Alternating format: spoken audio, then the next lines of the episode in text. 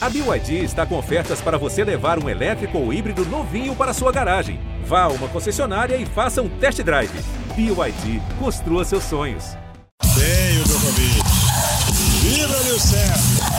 6 a 4 ele tem dois match points. Pedra tem três match points. Mais um match point para Rafael Nadal. Serena Williams tem o duplo match point.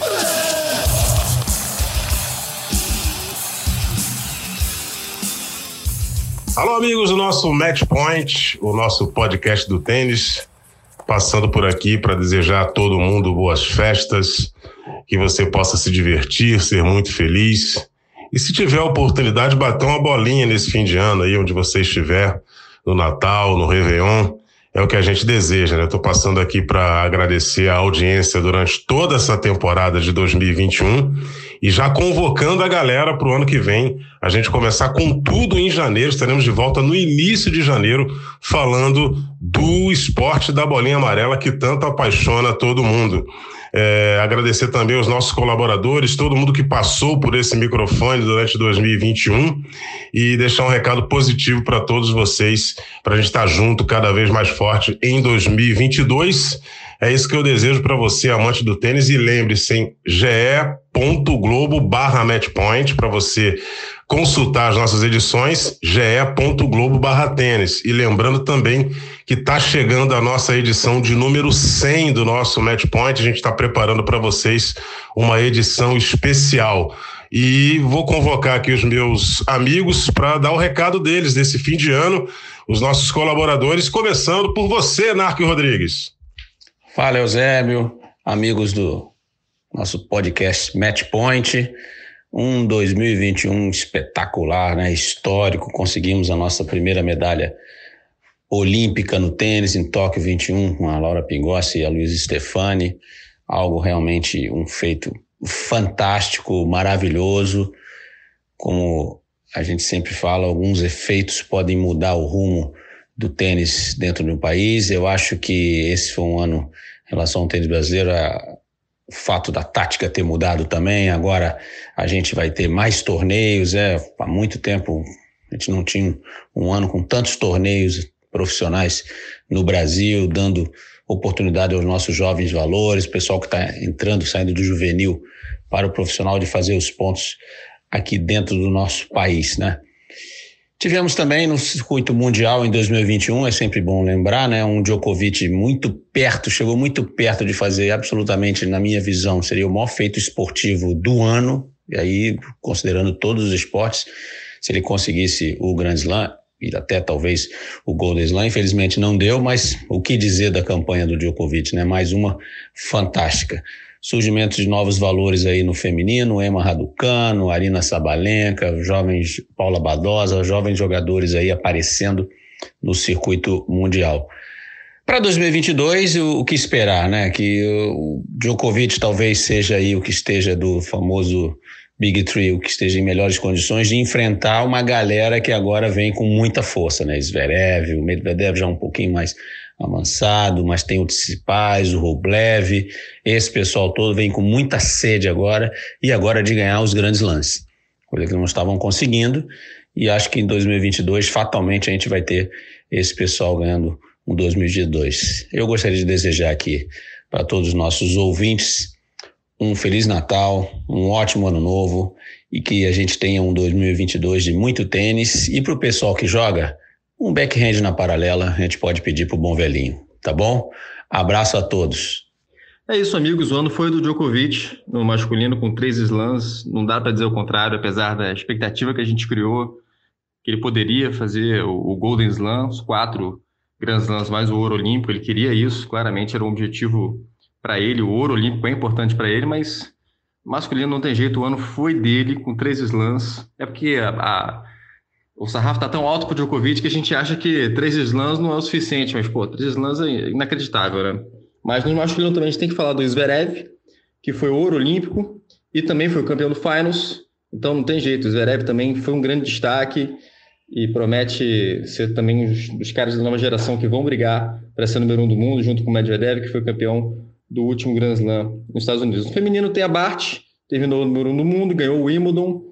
Excelente tenista, variação incrível, mas eu queria destacar a Sakari, a grega que terminou como sexta do mundo, 26 anos, foi semifinal no final, semifinal no US Open, semifinal no Roland Garros, uma grande temporada dela. Acho que vai chegar bem forte. Forte ela já era, vai chegar bem forte para 2022 e claro, fechar com as meninas maravilhosas, incríveis, a Luísa Stefani, a Laura Pigozzi, o bronze muito, muito, muito dourado nas Olimpíadas, é, sabe, a medalha mais importante assim das Olimpíadas, mais inacreditável, mais incrível, a mais é, espetacular medalha da Olimpíada, sem menor sombra de dúvida, não é porque a gente está puxando aqui para o tênis, é porque foi mesmo. Então, parabéns para as duas e a Luísa terminou como top 10 de duplas, tem isso também. A Laura vai jogar o Australian Open, parabéns demais para elas. O tênis muito forte, tênis brasileiro, duplas também. A gente espera que simples também, com a Bia, retorne ao, aos postos mais altos aí. É isso, galera. Fala pessoal, Eusébio, Narc, Domingos Venâncio, Felipe Mussa, para todo mundo sempre ligado com a gente. 2021, para mim, primeiro é um ano de um cara que venceu três dos quatro grandes lãs e mesmo assim ficou uma pontinha de frustração, né? Uma coisa de louco esse Djokovic, o nível que ele atingiu. E aí depois que bateu o Nadal em Roland Garros, todo mundo esperava que ele fosse conquistar os quatro slams e mais a Olimpíada. Acabou não conseguindo, né? Perdeu a Olimpíada, o Zverev foi campeão no US Open, chegou na final e o Medvedev ganhou. E até por a vitória desses dois jogadores, outrora chamados Next Gen, né, que não dá mais para chamar de Next Gen, já para mim aponta um novo cenário para 2022, onde esses tenistas vêm muito forte. Eu acho que eles vão sim brigar por títulos de slam daqui para frente durante um, um bom tempo. E, e, também eu acho que 2021 não tem como deixar de lembrar que foi um ano da conquista inédita, histórica e importantíssima de Laura Pigossi e Luiz Stefani, bronze nas Olimpíadas, certamente vai dar um gás novo para o tênis brasileiro, principalmente para o tênis feminino, que andava tão carente, né? De, de bons resultados, é, um cenário novo se apresenta e espero que o Brasil faça um bom trabalho e aproveite esse momento positivo. O tênis brasileiro está precisando. Então, 2022 creio eu que teremos mais uma grande temporada de tênis. E claro que todo mundo vai sempre ficar ligado com a gente aqui no Match Point, que a gente vai falar de tudo. Vem aí a centésima edição. A pauta vai ser especial. Qual? Não sei, mas será. Tá bom, pessoal? Um grande abraço a todos. Um excelente 2022. Oi, pessoal, tudo bem? Colegas, amigos do Match Point e aqueles que nos acompanham constantemente. Já desejando um grande 2022 a todos, vamos repassar um pouquinho o ano de 2021 com alguns dos destaques do nosso tênis, nosso querido esporte. Na minha opinião, o grande destaque foi em si o retorno das competições, o retorno do tênis à quase normalidade, um alento e uma alegria. Em momentos tão difíceis, o tênis volta a acontecer. Do ponto de vista do tênis internacional, principalmente o masculino, estamos tão acostumados ao sucesso do Novak Djokovic que quase passou em branco o fato dele ter feito uma temporada brilhante, tendo feito três Grand Slams perfeitos, com vitórias seguidos, e chegado a um jogo de conquistar o Grand Slam em si. Ou seja, venceu três Grand Slams, perdeu o último na última rodada, e isso não foi considerado um grande sucesso. A barra está muito alta para esse jogador. No feminino internacional, a Next Gen, consolidada, ganhando torneios, dominando o tênis, para mim foi muito marcante. A nível nacional, o retorno dos torneios no Brasil, puxa, que importância isso terá para o resultado dos nossos jogadores daqui para frente. A gente espera que 2022 se mantenha ou até aumente, né? Laura Pigossi e Luiz Stefani, medalha de bronze, obviamente. Grande destaque para essa conquista. Luiz Stefani entre as 10 do mundo, mais um grande destaque. Do lado masculino, outro que a gente se acostumou ao sucesso, Bruno Soares, mais duas finais de Grand Slam, e a gente até não percebe tanto, porque está tão acostumado ao sucesso. Sexto título de Grand Slam para o Mineiro. Mais uma temporada maravilhosa após uma cirurgia de apendicite, que também aconteceu com a Luiz Stefani. Para 2022, a gente espera que o tênis continue se renovando a nível internacional e nacional, que nossos jogadores aproveitem as oportunidades dos torneios em casa, ou pelo menos na América do Sul, que consigam melhorar os seus rankings e aparecer no cenário internacional. A nível internacional, obviamente, Novak Djokovic, Nadal, Federer, a gente espera que nos tragam ainda muitas alegrias e que a Next Gen se consolide efetivamente. Um grande ano de tênis para todos. Um grande abraço, um feliz 2022. Fala galera, grande prazer estar conversando com todos, registrando e deixando essa mensagem de fim de ano, colegas queridos do Matchpoint, comunidade do Matchpoint. Eu vou sair um pouquinho pela tangente, o meu, meu registro não é tão, tão óbvio assim, não é de um, de um jogo, de uma conquista, talvez de uma pessoa, saca, mas principalmente do que ela, do que ela trouxe à tona da, da depressão e do, da condição mental, de um estado mental, né?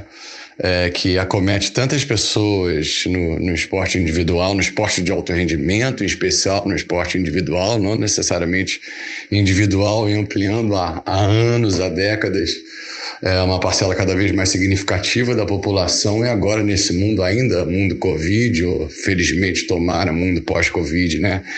E, e que, forçando a barra, a ligaria, a ligaria ou relacionaria a Osaka ao Igor Marcondes, né, numa forçação de barra, mas condições né, que os dois de alguma maneira viveram, o Igor, o Igor passou por isso o Igor né, esteve também em voga recentemente, sendo outro brasileiro, fora o Thiago, ganhar um Challenger, jogando luz também aos torneios que a gente vem fazendo, Challengers no Brasil, nesse segundo semestre, né?